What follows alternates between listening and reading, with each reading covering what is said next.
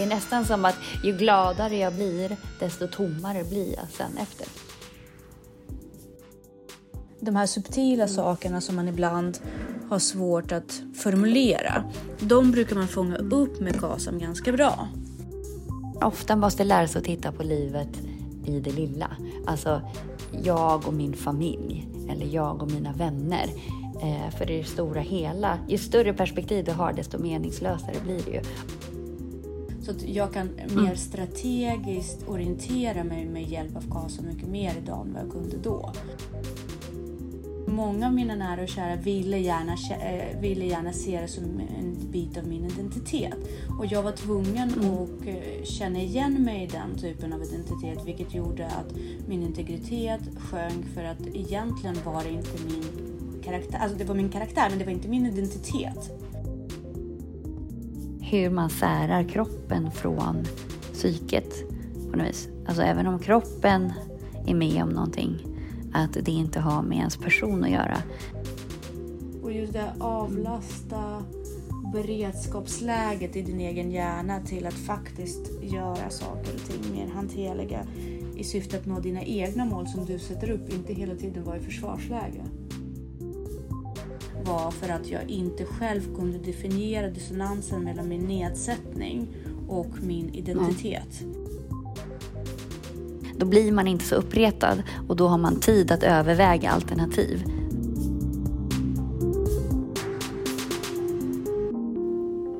Nej, men vi kanske ska säga det också att, att KASAM är bara för de som inte är med. Eh, att det är en teori som eh, egentligen förutser hur bra man kan hantera stressorer i livet. Eh, och eh, den här teorin är konstruerad av Aron Antonovsky eh, och eh, den tittar på balansen mellan hanterbarhet, begriplighet och meningsfullhet. Så att om man har en balans mellan de här tre så klarar man påfrestningar i livet bättre än om det skevar. Eh, och man har bättre harmoni i livet.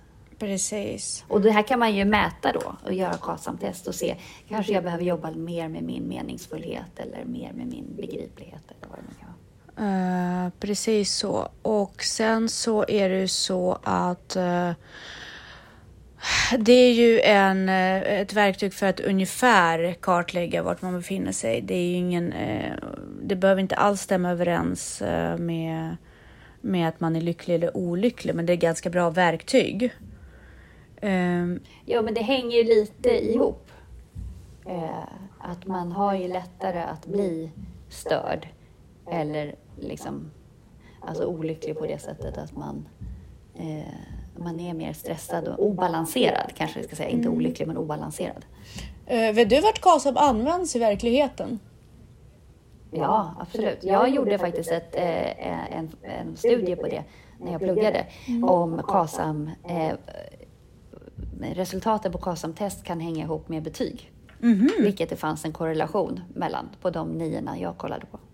Titta där. Ja, jo, men det, men det kan jag nästan tänka mig att det gör det. För att om man går igenom KASAM-frågorna så handlar de ju väldigt mycket om eh, som du säger, begriplighet och man känner att världen är liksom komplicerad och man känner att man förstår vad som händer.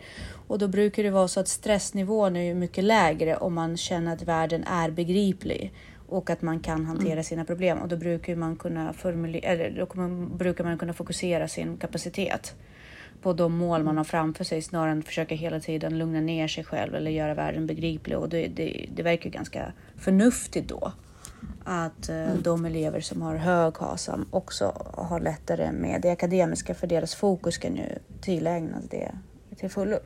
Mm. Mm. Så, vad är det för frågor? Vad är det för typ av frågor då man har i KASAM? Uh, de frågor som uh, de delas ju in på tre eh, kategorier som du sa. Mm.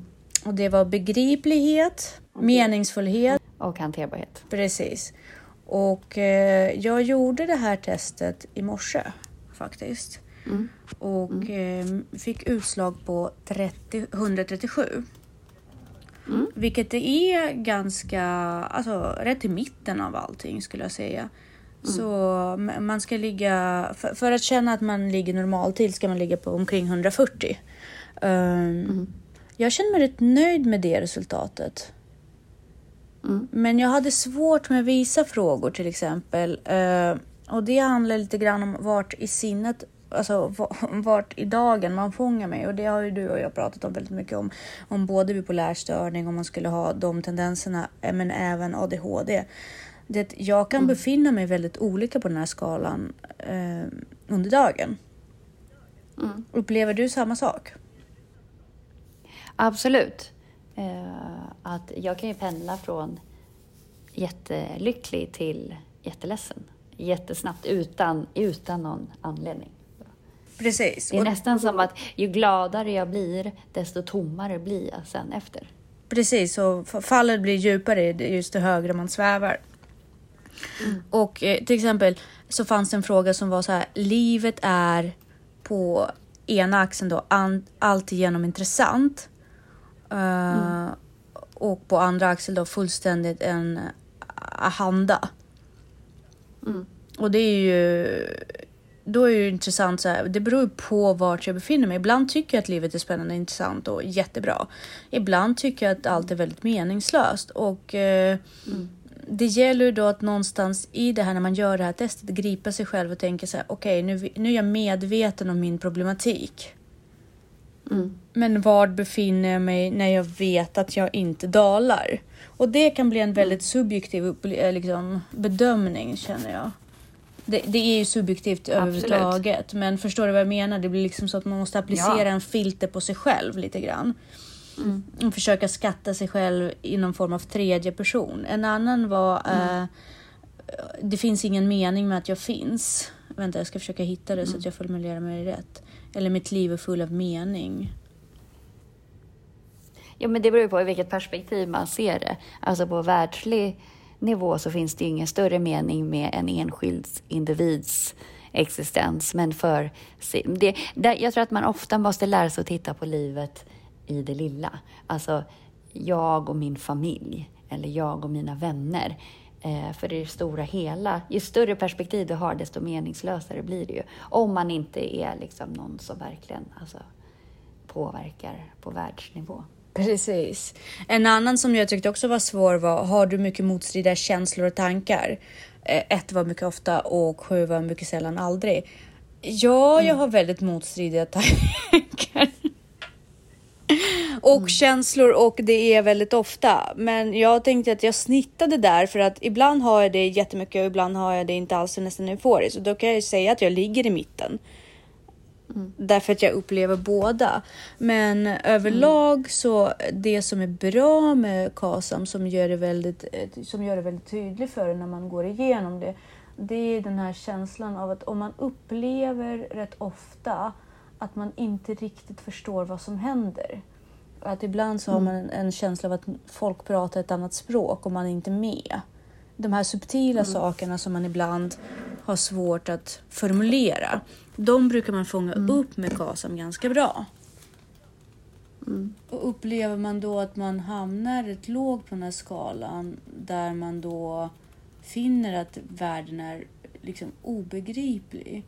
Då måste man ifrågasätta sin verksamhet lite grann. Och måste jag verkligen vara här? Måste jag vara i den här sfären? Måste jag vara i den här organisationen? Därför att det som kommer hända det är att man kommer gå ner i fördärv. Därför det här ökar ju stressnivån. Mm. Eh, om man tycker att världen är obegriplig, då blir man ju generellt liksom mindre och mindre lycklig för man blir så utmattad för att hela tiden försöka sålla, försöka förstå vad människor menar det de säger. Ver- Framstår jag som eh, begriplig nu, håller på att säga. Ja, absolut. Mm, Verkligen. Och då måste man ju på något sätt ägna sig en liten tanke åt att eh, försöka förstå är det verkligen perfekta situationen för mig att befinna mig i? Och, eh, eller måste jag tänka om eh, i form av vart jag bor eller vart jag jobbar eller vilka mina vänner är. Ofta när jag var yngre så hade jag en ganska jobbig känsla av min vänskapsskala där jag kände att jag hela tiden behövde vara med och inte missa någonting och vara med och vara populär. Liksom, eh, rent utav eftertraktad. Annars skulle jag gå miste om eh, min sociala sammanhang. Vilket eh, tröttar ut en för det blir så himla villkorligt. Ja, och det där är väl lite den extrovertas problem, Mm. tänker jag. Men även om man har dålig självkänsla, alltså om man är otrygg på sin roll i flocken, Mm. Eh, Precis. då blir det ju väldigt jobbigt. Och det kan man ju fånga Eh, upp med man- Karlsson rätt bra. Ja, men precis. Och då kan man ju se var det brister. Men om du tittar på ditt resultat som du fick nu, upplever du att det liksom, även om du inte kommer ihåg exakt vad du fick sist, men upplever du att det på något sätt, eh, vad upplever du i förändringarna? Alltså jag upplever att min förändring är ju att jag kanske mår eh, på samma sätt. Alltså jag är nog samma person men jag har bättre självkännedom. Jag kan förhålla mig till de här frågorna på ett mycket mer medvetet sätt utifrån mina egna behov. Och definiera dem mycket tydligare. För att jag upplever ju att själva testet var så här, jag har inte ens funderat på många av de här frågorna när jag gjorde dem första gången. Det var så här, ja, ah, jo men absolut. Nu är mina svar väldigt mycket genomarbetade. Mm. Och jag är ganska medveten också om, efter att ha tolkat resultatet, vart mina fallgropar är. Till exempel, ju högre KASOM, desto mer eh, målmedveten person man är. Och desto Mm. mer eh, finns det underlägg för att faktiskt veta att man klarar de uppsatta målen. Jag vet ju nu mer exakt vad jag behöver jobba på, på ett helt annat sätt än vad Mm. när jag gjorde KASOM förra gången till exempel. Om jag nu väljer Mm. att ge mig in i ett projekt till exempel så vet jag så här. Ja, men det kan handla om min osäkerhet inför projektet kan handla om att jag inte är tillräckligt erfaren. Och eh, Ja. om jag eliminerar det genom att läsa på de här, de här strategierna, liksom, då kommer jag kunna lyckas med det. Så att jag kan mer strategiskt orientera mig med hjälp av KASA mycket mer idag än vad jag kunde då. Eh, Min, själv, Mm. min känsla av välbefinnande, den har ju ändå på något sätt varit detsamma för att jag har ju en, en, en kronisk, liksom, inte sjuk, men en neuropsykiatrisk nedsättning att förhålla mig till. Det har jag även idag, även när jag medicinerar.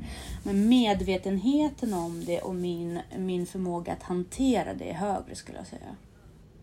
Mm. Ja, men det är ju så med det mesta att eh, du behöver ju strategier för att hantera din tillvaro. Eh, och jag tror att det handlar mer om det, alltså folk som inte har strategier, det är ju de som får problem.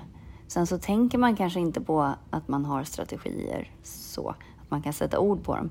Men de allra flesta har ju strategier för att hantera sin tillvaro och som sagt, har du inte det så blir det problem. Och det är likadant med diagnoser också.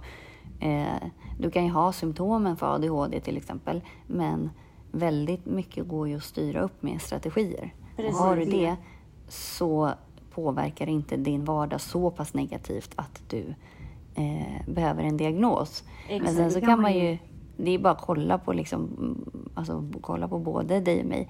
Vi har ju rätt, eh, vi anstränger oss ju rätt mycket i vardagen för Mm. att få ihop det. Eller liksom, vi har väldigt strikta, och nu kan ju vi sätta ord på det och vi har väldigt tydliga strategier. Absolut. Eh, så att, men det är ju, vi måste ju vara på vår vakt. Med, alltså, vi måste ju passa oss själva på något vis. Hela Alltså, tiden. Vi, vi måste ju ha en inbyggd barnvakt. Nej, inte barnvakt, men alltså. Jo, men det- det är ju lite så. Vi Vi, måste- Ja, och vi framstår ju som väldigt uppstyrda och strukturerade och har koll på läget och sådär. Men det är ju för att vi liksom har, vår inre chef är så aktiv. Ja, och vi är enormt medvetna och arbetar hela tiden, lägger otroligt mycket energi på den här strukturen. Jag kan ju också säga så att i förhållande till med hur jag kollade på KASAM förut så var en av mina stora problem min känsla av låg integritet. Eh, Och eh, det var ju en ganska stor fallgrop hos mig och eh, det hjälpte du och våra samtal med väldigt mycket och även poddarna. Och här kan jag ju säga så här, jag, när jag identifierade ADHD hos mig så insåg jag också att bristerna med ADHD, det här med att man är ganska oorganiserad, att man kanske är så sloppy, vad är det det heter? Eh, Ja, men lite slarvig. slarvig, eh, att man kanske inte kommer ihåg saker och ting. Att det gav mig någon form av en liten komisk karaktär. Jag är också ganska kort till växten. Eh, så lite, ja, men det, det gav mig lite pajasaktig karaktär.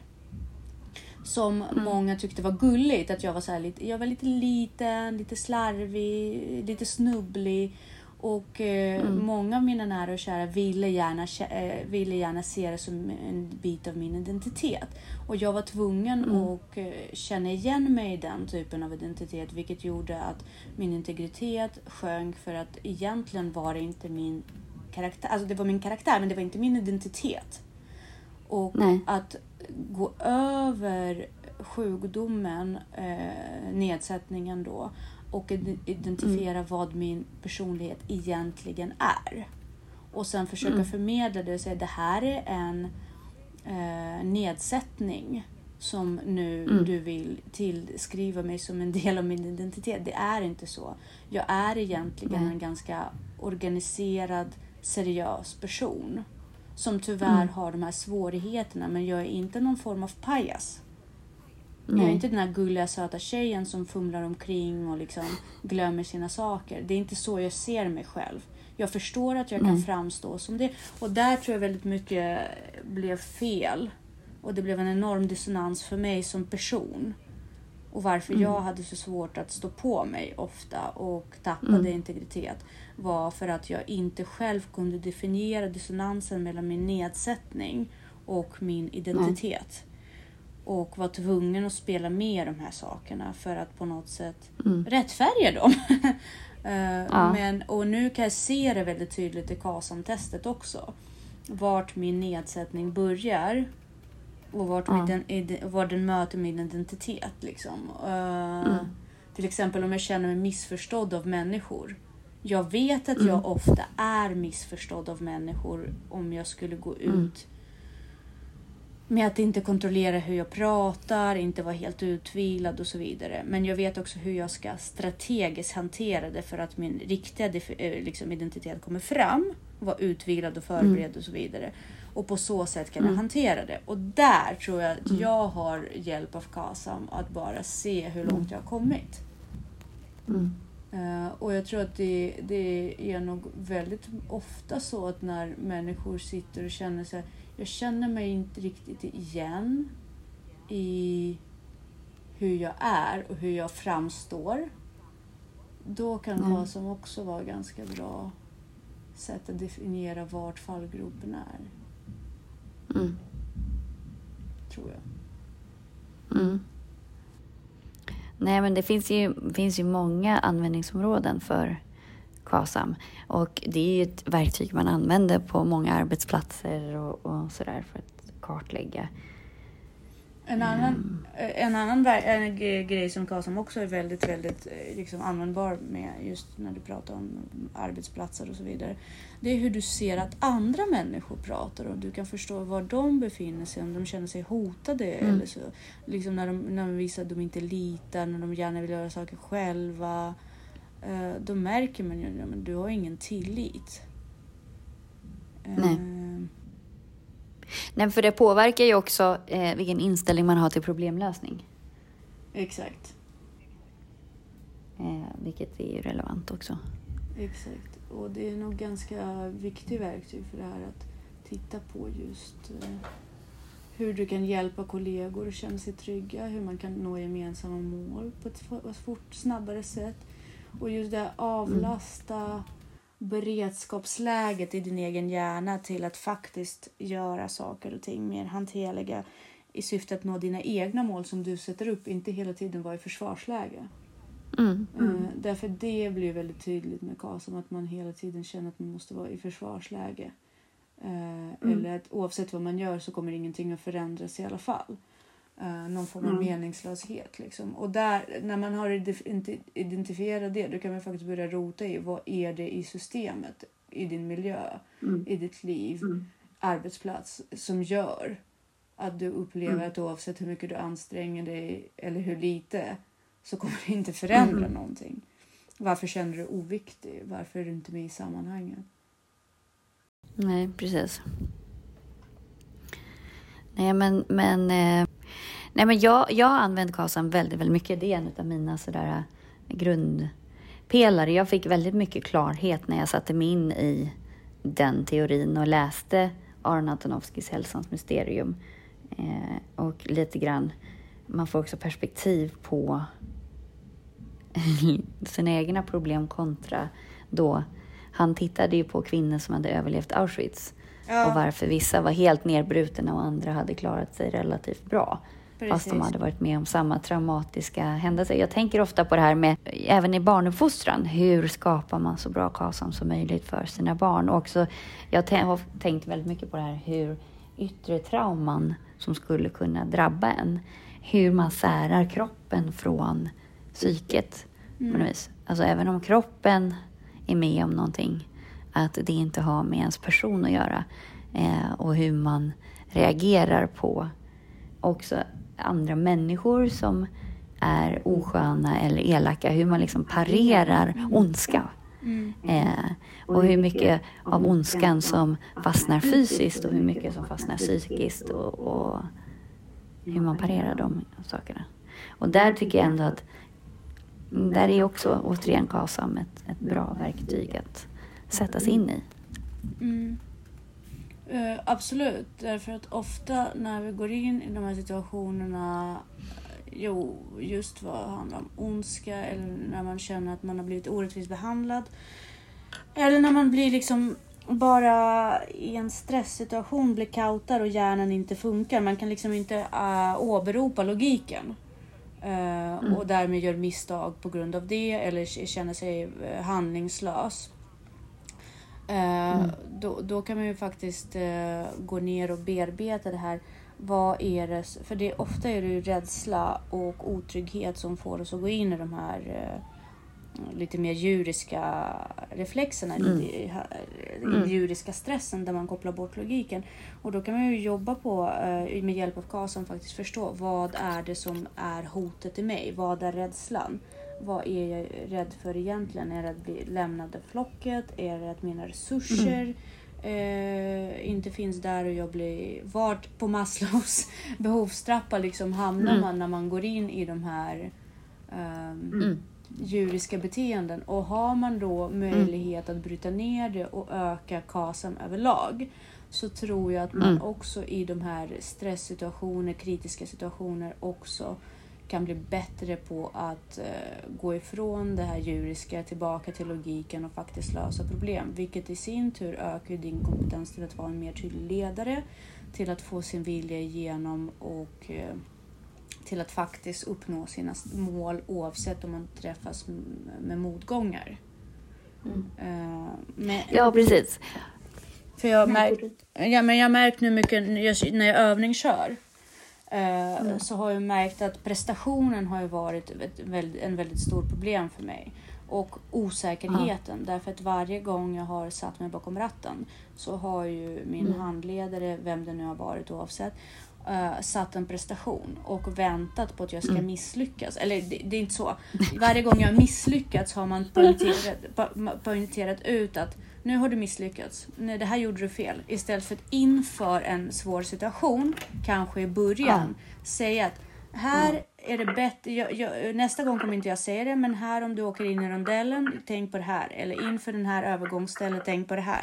Det är väl så man brukar göra? Nej, utan där har man... Alltså det är väl vanlig pedagogik? Jo, men alla är ju inte pedagoger. Och då har man istället gått in, väntat på att jag ska misslyckas och sen med mm, liksom nästan lite glädje förmedla det för mig.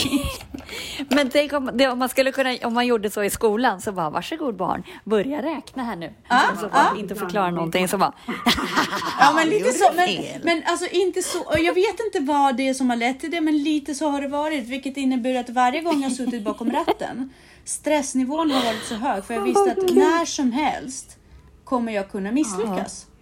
Och det kan komma när som helst. Så inför varje situation där jag var tvungen att ta beslut. Det är inte jättekonstigt att Mm. Ja, men det är inte jättekonstigt att du inte har lyckats köra upp. Nej, men det har ändå Alltså det är inte dig det är fel jag på. Vet. Liksom. Men det har ändå tagit ett antal år nu för mig att kunna bryta ner vad det är som gör det. Och min handledare idag, där har vi en väldigt bra eh, sätt där han är så här. Det spelar ingen roll. Jag kommer inte säga någonting Nej. till dig. För mig är det bara Nej. viktigt att du kör. Bara kör, kör, kör, kör, kör, kör. Ja. Och sen om någonting händer, då säger han så här. Ja, ja, men alltså du har ju kört jättebra. Men eh, inför nästa stoppskylt så tänk på det här.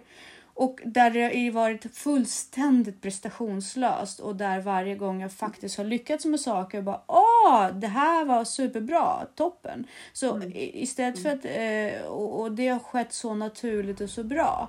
Så att, Mm. men, men samtidigt så var det en gång nu som jag övningskörde och så fick jag höra då, nej men du höll det inte alls eh, bra inom vägen och så Jag bröt ju ner totalt.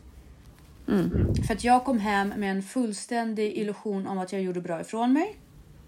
Mm. Och sen så följer jag totalt. Så att nu kan jag faktiskt identifiera det mycket bättre. Och jag tror att KASAM är ju också en del av det här med lita på andra människor och hur ser du på misslyckande. Det är ju enormt verktyg för att förstå. Men ja, jag håller med. När jag, när jag, när jag återberättar det nu så framstår det som en ganska sjuk eh, approach. Men Ja. faktum är Verkligen. att det är på något konstigt sätt, alltså på, det är miljön som jag är uppväxt i.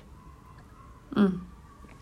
Så har det ju Ja, men varit. det du är inne på lite är ju också det här med prosocialt beteende. Alltså har du KASAM i balans eller du har ett KASAM, då kan du också börja växa och ägna dig åt prosocialt beteende. Och det, och det handlar ju om liksom empati och altruism och, och så. Att liksom se eh, det här liksom what can I give-grejen.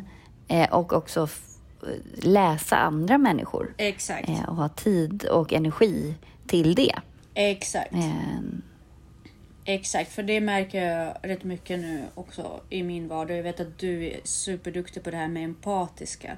Att ju bättre det du har lärt känna dig själv, desto mer kan du liksom... Du, du, det, känslor är inte det primära. Det primära det är empat, empatiska tillvägagångssättet där man inser den här människan är vilsen. mm. Den här människan ser inte sina möjligheter. Eller den här människan ser inte vad den gör för fel. Snarare än att den här människan är ond, den gör det här med flit Mm. och så vidare. Och det tyder också på ganska hög KASAM när man börjar kunna se så. Ja, det, alltså, det vet jag inte. Det kanske bara är erfarenhetsbaserat också. Att om man gräver djupare så är det ju oftast inte så som man först trodde.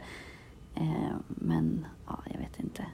Jo, men det, Jag det innebär jag är också bättre på något sätt att du har ju tilliten av att ingen vill agera önskefullt medvetet. Nej, men jag, jag tror också att det är min andra sida det där att jag, det, jag bryr mig inte. Eller alltså jag bryr mig, men det, alltså jag har inga åsikter om vad folk gör eller inte gör. Det bekommer mig inte. Jag är ganska så här, folk får väl göra vad de vill. Alltså jag är inte så polisig på det sättet att jag stör mig på vad andra människor gör. Och då tror jag att då blir man inte så uppretad och då har man tid att överväga alternativ. Och just det där att välja ett alternativ som är gynnsamt för dig istället för ett alternativ som du blir upprörd av. Ja, men samtidigt att inte vara så himla polisig handlar också om att du upplever inte att, det, att något orättvist beteende berövar dig rättvisan överlag. Nej.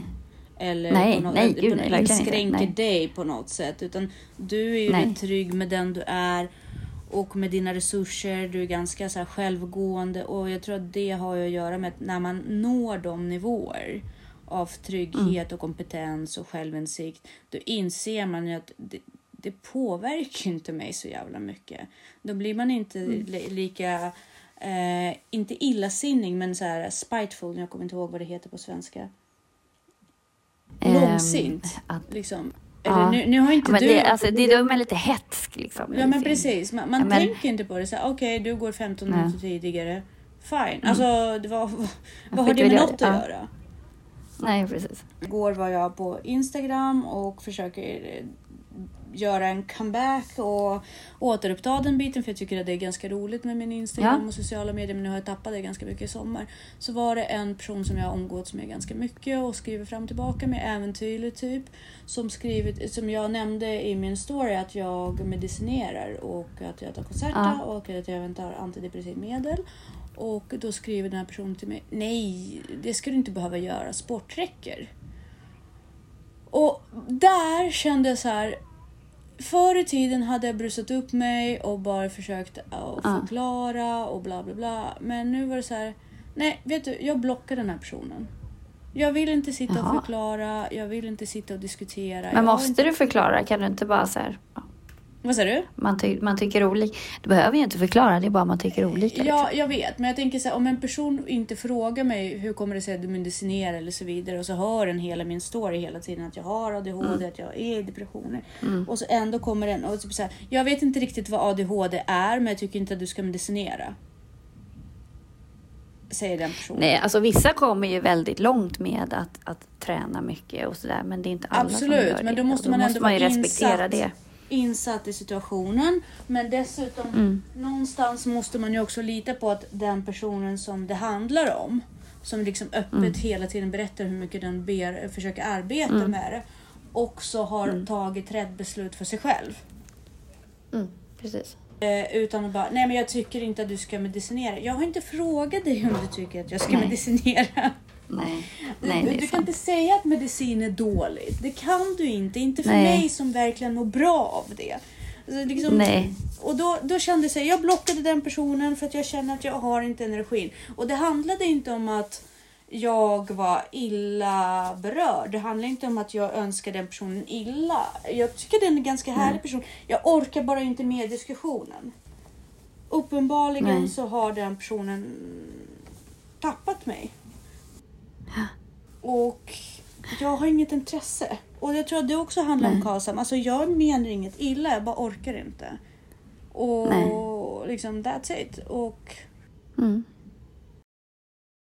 liksom, det finns ingen poäng för mig. Det finns ingen mening. Nej. Därför att en, en person som hade frågat så här. Åh, berätta hur medicin har påverkat dig. Det var intressant. Jag har alltid varit under eh, liksom, eh, visionen av att det är inte bra att medicinera men eh, du och han säger ju hela tiden du, du är så schysst, du är så rek och berätta hur det påverkar dig. Helt annan approach. Men det är så här, jag vet inte riktigt vad ADHD är och jag, vet, jag är inte helt insatt vad bipolära problem är men jag tycker inte att du ska medicinera. Ja, man kan väl bara kort sagt eh, sammanfatta det med bara mind your own business. Och det är lättare att göra det när man är, har balans i KASAM. Och känner man att man har tid över, gå och gör 29 frågor och sen tolka resultatet istället för att gå och Ja. säga till andra hur Ja. de ska bete sig. Exakt. Vi säger tack och hej för idag. ja tack och hej. Ha en fortsatt trevlig dag Jessica.